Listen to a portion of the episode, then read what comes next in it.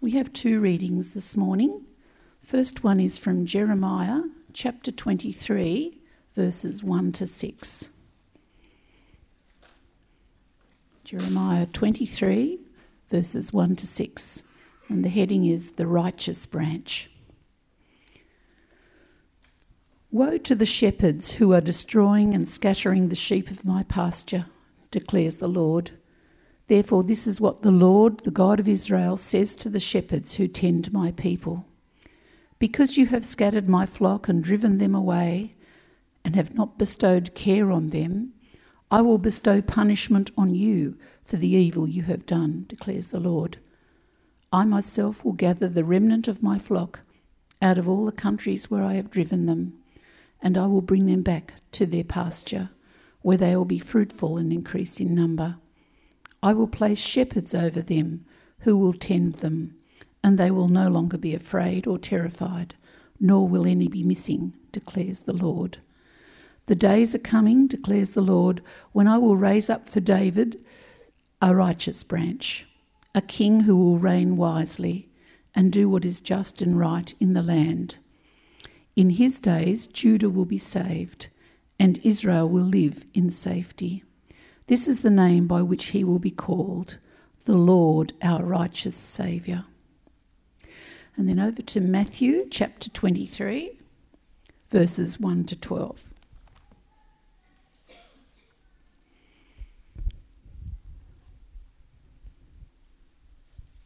This is a warning against hypocrisy. Then Jesus said to the crowds and to his disciples, the teachers of the law and the Pharisees sit in Moses' seat. So you must be careful to do everything they tell you, but do not do what they do, for they do not practice what they preach.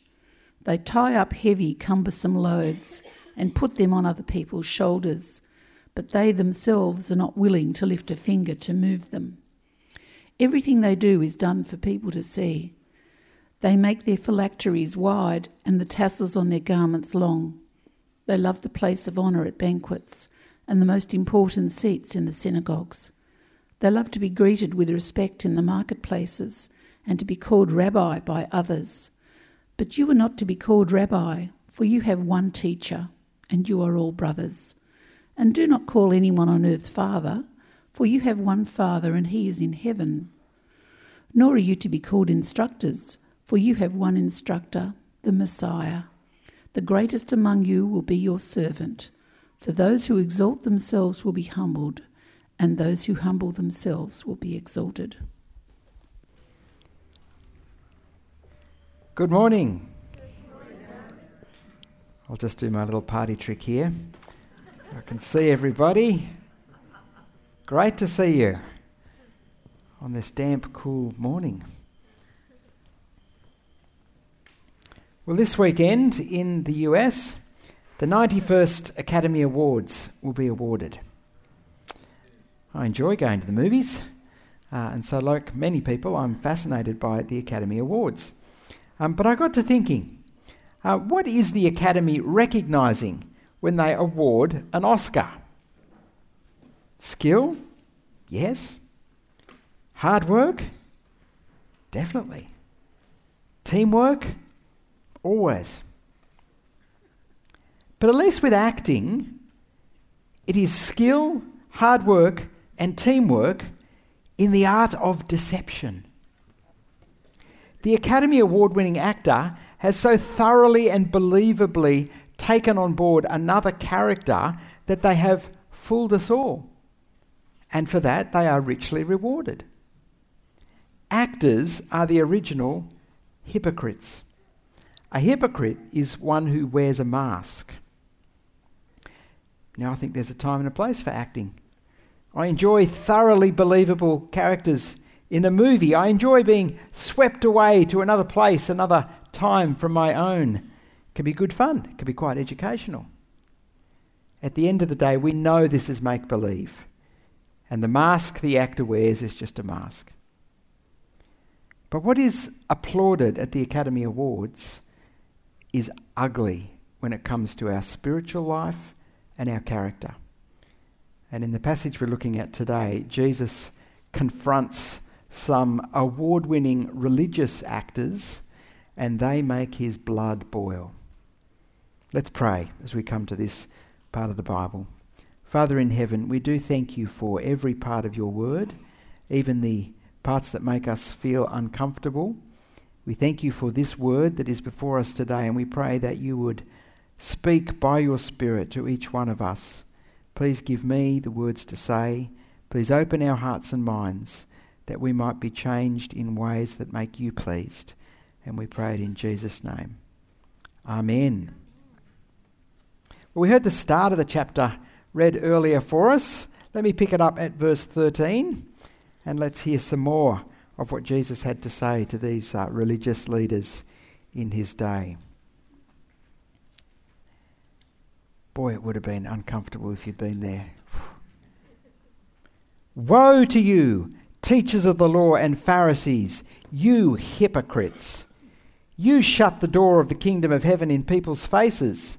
You yourselves do not enter, nor will you let those enter who are trying to. Woe to you, teachers of the law and Pharisees, you hypocrites!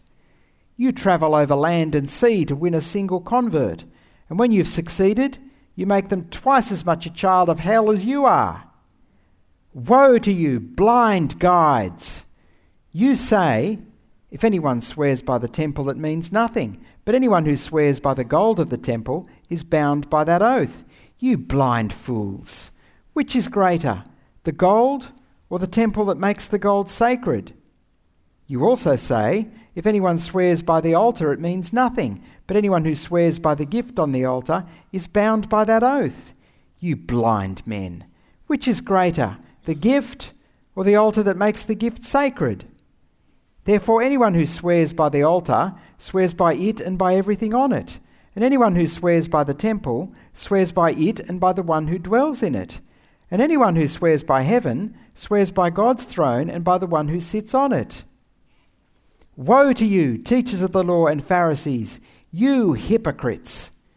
You give a tenth of your spices, mint, dill, and cumin, but you have neglected the more important matters of the law justice mercy, and faithfulness. You should have practiced the latter without neglecting the former. You blind guides, you strain out a gnat but swallow a camel. Woe to you, teachers of the law and Pharisees, you hypocrites! You clean the outside of the cup and dish, but inside they are full of greed and self indulgence. Blind Pharisee! First, clean the inside of the cup and dish, and then the outside also will be clean. Woe to you, teachers of the law and Pharisees, you hypocrites! You are like whitewashed tombs, which look beautiful on the outside, but on the inside are full of the bones of the dead and everything unclean. In the same way, on the outside you appear to people as righteous, but on the inside you are full of hypocrisy and wickedness. Woe to you, teachers of the law and Pharisees, you hypocrites! You build tombs for the prophets and decorate the graves of the righteous, and you say, If we had lived in the days of our ancestors, we would not have taken part with them in shedding the blood of the prophets. So you testify against yourselves that you are the descendants of those who murdered the prophets. Go ahead then and complete what your ancestors started. You snakes! You brood of vipers, how will you escape being condemned to hell? Therefore, I am sending you prophets and sages and teachers. Some of them you will kill and crucify, others you will flog in your synagogues and pursue from town to town. And so upon you will come all the righteous blood that has been shed on earth, from the blood of righteous Abel to the blood of Zechariah, son of Berechiah, whom you murdered between the temple and the altar. Truly I tell you, all this will come on this generation. Scary stuff, isn't it? Gentle Jesus, meek and mild, roused to fury by these religious pretenders. There's a lot to take in there.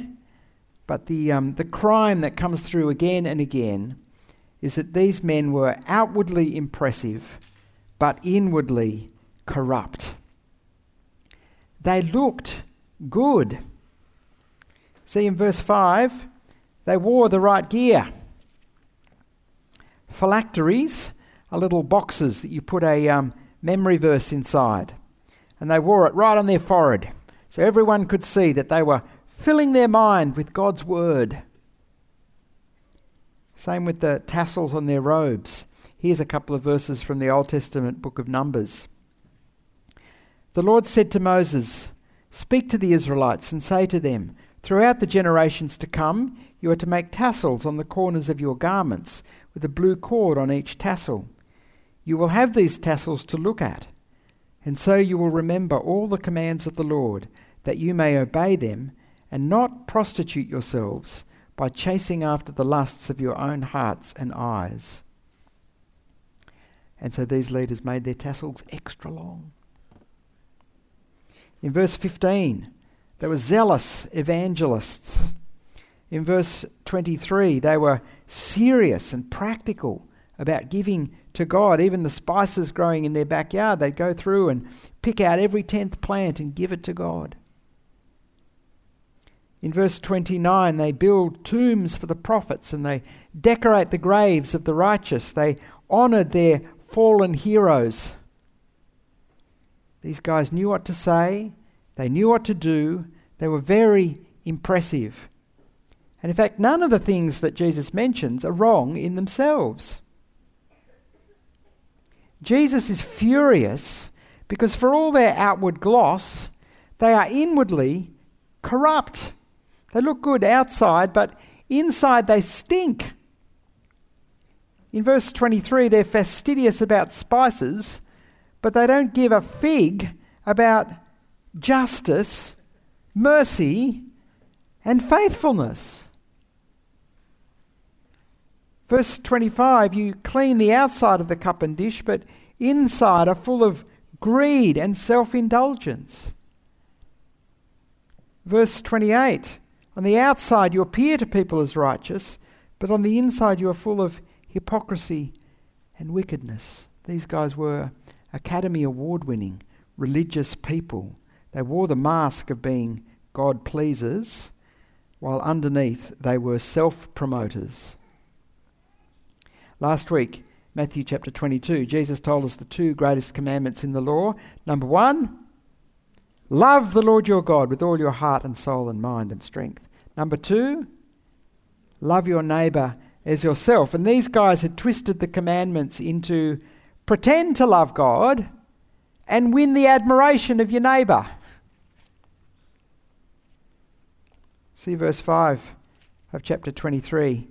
Everything they do is done for people to see. There's the heart of religious hypocrisy pretending to love God and in reality longing for the approval, the admiration, the respect of other people.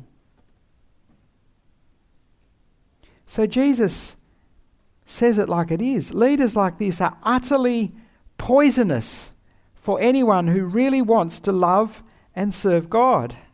See in verse 13 Woe to you, teachers of the law and Pharisees, you hypocrites! You shut the door of the kingdom of heaven in people's faces. You yourselves do not enter, nor will you let those enter who are trying to. Three times in this chapter, he calls them blind guides. Following a hypocrite will inevitably lead to you becoming a hypocrite. It always works like that. And you can see it in little kids. As a parent, it's quite scary. For better or worse, as time goes by, your children come to talk like you, to behave like you, to walk like you, warts and all, because they live with us 24 7. In verse 3, Jesus says to his disciples, you must be careful to do everything they tell you, but do not do what they do, for they do not practice what they preach. Do you know how hard that is, psychologically speaking, to pull off? Actions speak louder than words. Our kids still pick up on our bad habits, even if we tell them not to. With these religious leaders as their guides, the people of Israel could only hope to become hypocrites themselves under the judgment of God, facing hell. These leaders were guilty of doing exactly what the leaders of Israel in Jeremiah's time had done destroying and scattering God's sheep. They'd driven the sheep away from God, they had not cared for the sheep. With leaders like that, the whole house of Israel was doomed. But back in Jeremiah, God promised to punish those wicked shepherds and raise up a new shepherd a king who would gather and tend the flock so they could live in safety and be fruitful. And in Matthew 23, we not only see judgment fall on the false shepherds, but we see the good shepherd revealed. Jesus is the good shepherd who can nourish us and bring us to God. He is the good in place of the bad. So, the first thing that struck me about Jesus in this chapter was his integrity to the point of death. Jesus knew that these teachers of the law and Pharisees were the powerful men. He knew that they were out to get him. And yet, Jesus stands and delivers one of the most stinging rebukes in the Bible. In other words, Jesus valued truth above the approval of men. Jesus valued righteousness more than his own life. These things really needed to be said for the sake of the crowds who'd been following these blind guides for so long. For God's sake, God is not honoured by pretend love. And so, in love for God, in love for his neighbour, Jesus said what had to be said, though he, he knew full well it would cost him his life. It's striking, too, you know. The only person who could say these things and be heard is someone who is not a hypocrite, someone with integrity. Jesus had the integrity his enemies lacked. No one could prove him guilty of sin. His disciples had lived with him. The crowds had seen him for years. Jesus is God's man through and through. And so he delivered God's message of judgment, though it cost him his life. The second thing to notice about this Good Shepherd is his humble service that gives life. See in verse 11. The greatest among you will be your servant. For those who exalt themselves will be humbled, and those who humble themselves will be exalted. That is what Jesus preached. Now, what did he do? He practiced what he preached. Already he had humbled himself to become a man, but within a week of saying these words, Jesus humbled himself to suffer and die on the cross. He humbly served the wretched. He gave his life so that sinners from every nation might have the hope of eternal life. Back in Matthew chapter 20, Jesus said, The Son of Man did not come to be served, but to serve and to give his life as a ransom for many. Are you seeing the, the stark contrast between the Jerusalem Theatre Company and the Good Shepherd. They wanted people to serve them, but Jesus came to serve and to bring us life. They said one thing and did another. Jesus' words and his life matched up perfectly. There's just three more verses at the end of this chapter that I want to show you because they reveal Jesus' heart to us. Come with me where I left off in verse 37. Jerusalem, Jerusalem, you who kill the prophets and stone those sent to you. How often I have longed to gather your children together as a hen gathers her chicks under her wings, and you are not willing. Look, your house is left to you desolate. For I tell you, you will not see me again until you say, Blessed is he who comes in the name of the Lord. See Jesus' love for his people. He's longed to gather his children close and care for them and protect them. Even his words of anger and judgment here spring from his deep love for his people. Jesus doesn't want them to be hypocrites. Jesus doesn't want them to face the wrath of God. He loves them. But they were unwilling. We can see here too God's patience towards his people, his long suffering, as again and again he sent prophets and messengers, and finally his own son to bring them back. But they were unwilling. The last verses are incredibly sobering as God's judgment falls. Your house is left to you desolate. There comes a time, even with God's patience, because of his love, when judgment, desolation falls on the unwilling. And from this point on in the gospel story, Jesus withdraws from public ministry. Israel as a nation has had all the chances she is going to get. From now on, Jesus only reveals himself to his disciples. So here we are today, all these years later, listening to the Good Shepherd in Matthew 23. What do we need to take away from this chapter? Well, when Jesus gets stuck into these guys, I don't know about you, but I want to cheer. Hypocrisy anywhere makes me cranky, especially religious hypocrisy. It's outrageous. It should be condemned. And as I hear this, I stand beside Jesus and I say, Well done! I know I'm not alone. Last year, the uh, McCrindle organisation did a big survey of Australians about what might prevent them from checking out Christianity. Um, here's one snapshot of the results. The two biggest roadblocks for people are church abuse and hypocrisy. And church abuse is just a, an extreme form of religious hypocrisy, isn't it?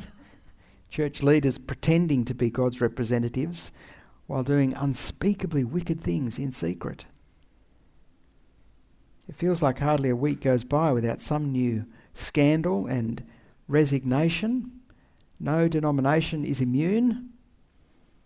Even one of our sister FIEC churches removed their senior pastor last year when it was discovered that he was involved in a highly inappropriate relationship with the children's worker. People are rightly angry about these things. Hypocrisy has done untold damage to the reputation of Christian churches and Christian leaders in our community. It may help you and it may help the skeptics in our community to realize that Jesus was furious about hypocrisy and abusive leadership too. But it's easy to point the finger and apply these words of Jesus to the bad guys out there what we need to do, and what I want to do for a short while now as I finish up, is to consider how these words apply to us at the lakes today. We must not pretend that the issues of abusive leadership could never happen to us. Now, don't get me wrong, I'm very thankful to God for our staff team and our wider leadership group, and I'm not aware of any issues at the moment. But I know what the Bible says about the corruption of the human heart. I know how treacherous and corrupt my own heart is. So I want to assure you that as a church, we are working hard to set up structures that will help to protect people. Those in leadership have ongoing training in a code of practice called faithfulness in service. I've put a link to it at the bottom of your outline there. You might like to go and have a look at some stage online. It's very comprehensive and very helpful. And we're also putting into place a process by which any concerns about ministry leaders can be heard and properly addressed by an independent group. Um, and if you have any concerns that you think ought to be addressed in that way, then as a first step, you can contact either Lois Asher. Lois, do you want to just give us a wave? Um, and Matt Stubbs is at the men's camp at the moment, but I've put their contact details again in the outline for you. They are our safe ministry contacts.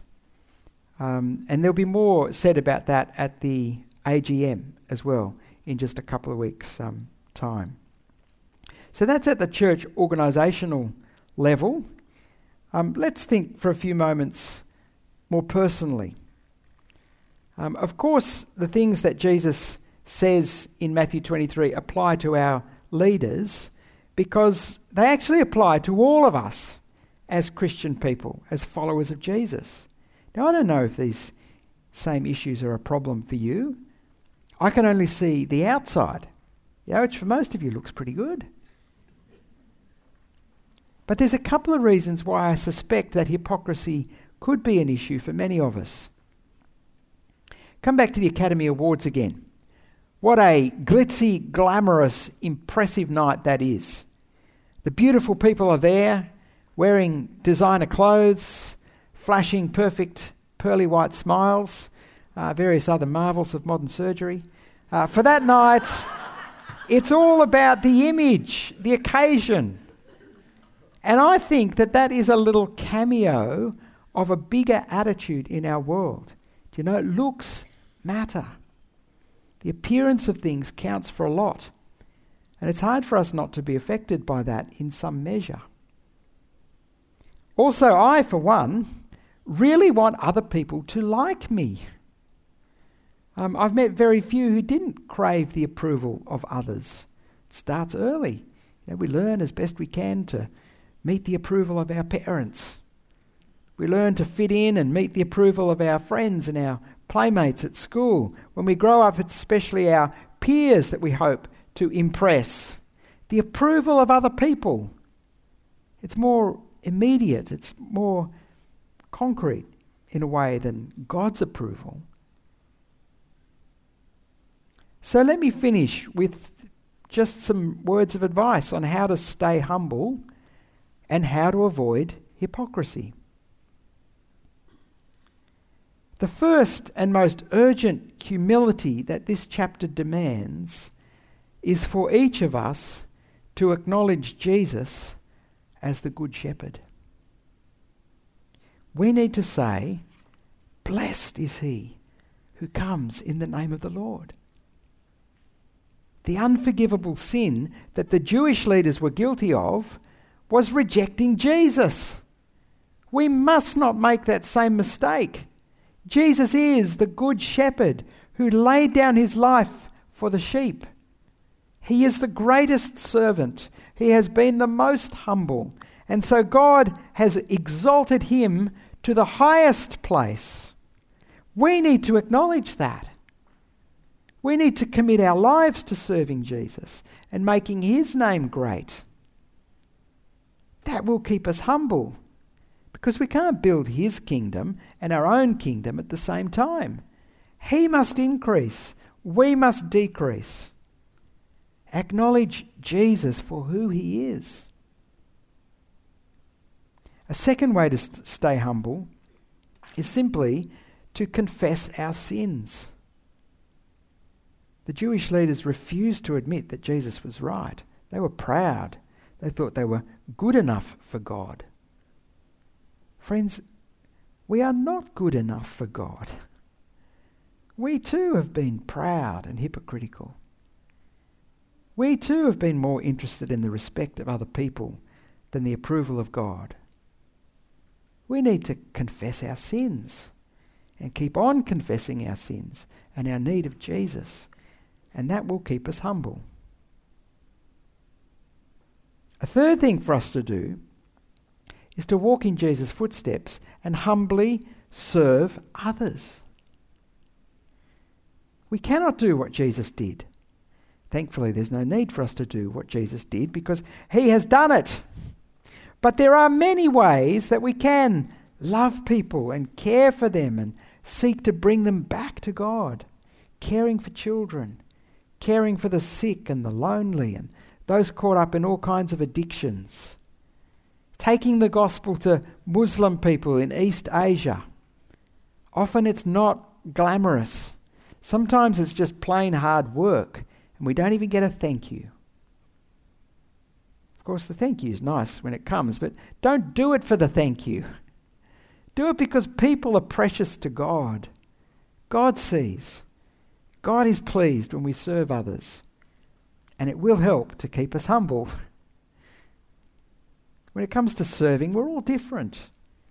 Know, God's given each of us unique skills and relationships and opportunities to serve others. If you keep your eyes open, opportunities will come your way to serve every single day. We work as a team. You know, I can't mow lawns, but I can teach the Bible. Uh, I can't speak Kunwinjku. How do you how do you even say it? But I can support CMS and the Pearsons in Gunbalanya. How do you say it, Haley? Kunwingu. There we go. It's easier than I thought. The greatest among us are the servants who gladly, without complaint, love and serve others so that God might be honoured. And finally, just a couple of ideas on how to avoid hypocrisy. Keep on looking to the audience of one. Yes, there will be people all around looking at what we do, but you Keep your eyes and ears fixed firmly on the Lord Jesus. You've done exactly the right thing coming here today and thinking hard about Matthew 23. We've heard Jesus speak to us this morning. He said some uncomfortable things. He has a lot more to say too about money and sex and work and all of life.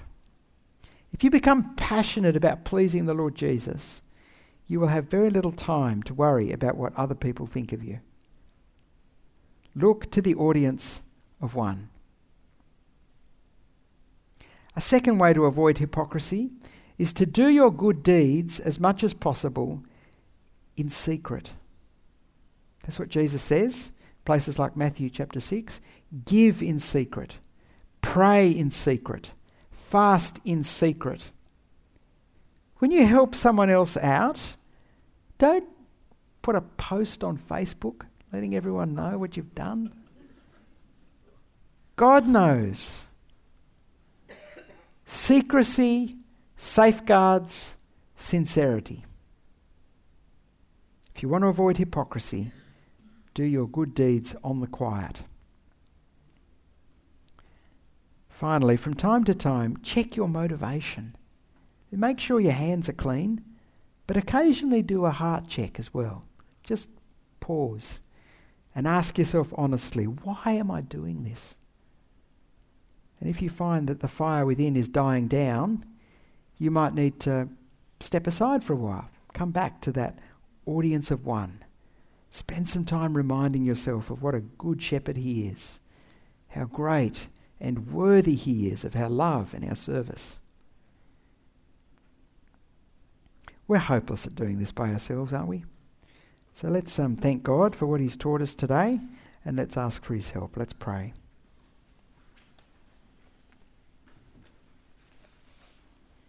Our Father in heaven, we do thank you for the Lord Jesus.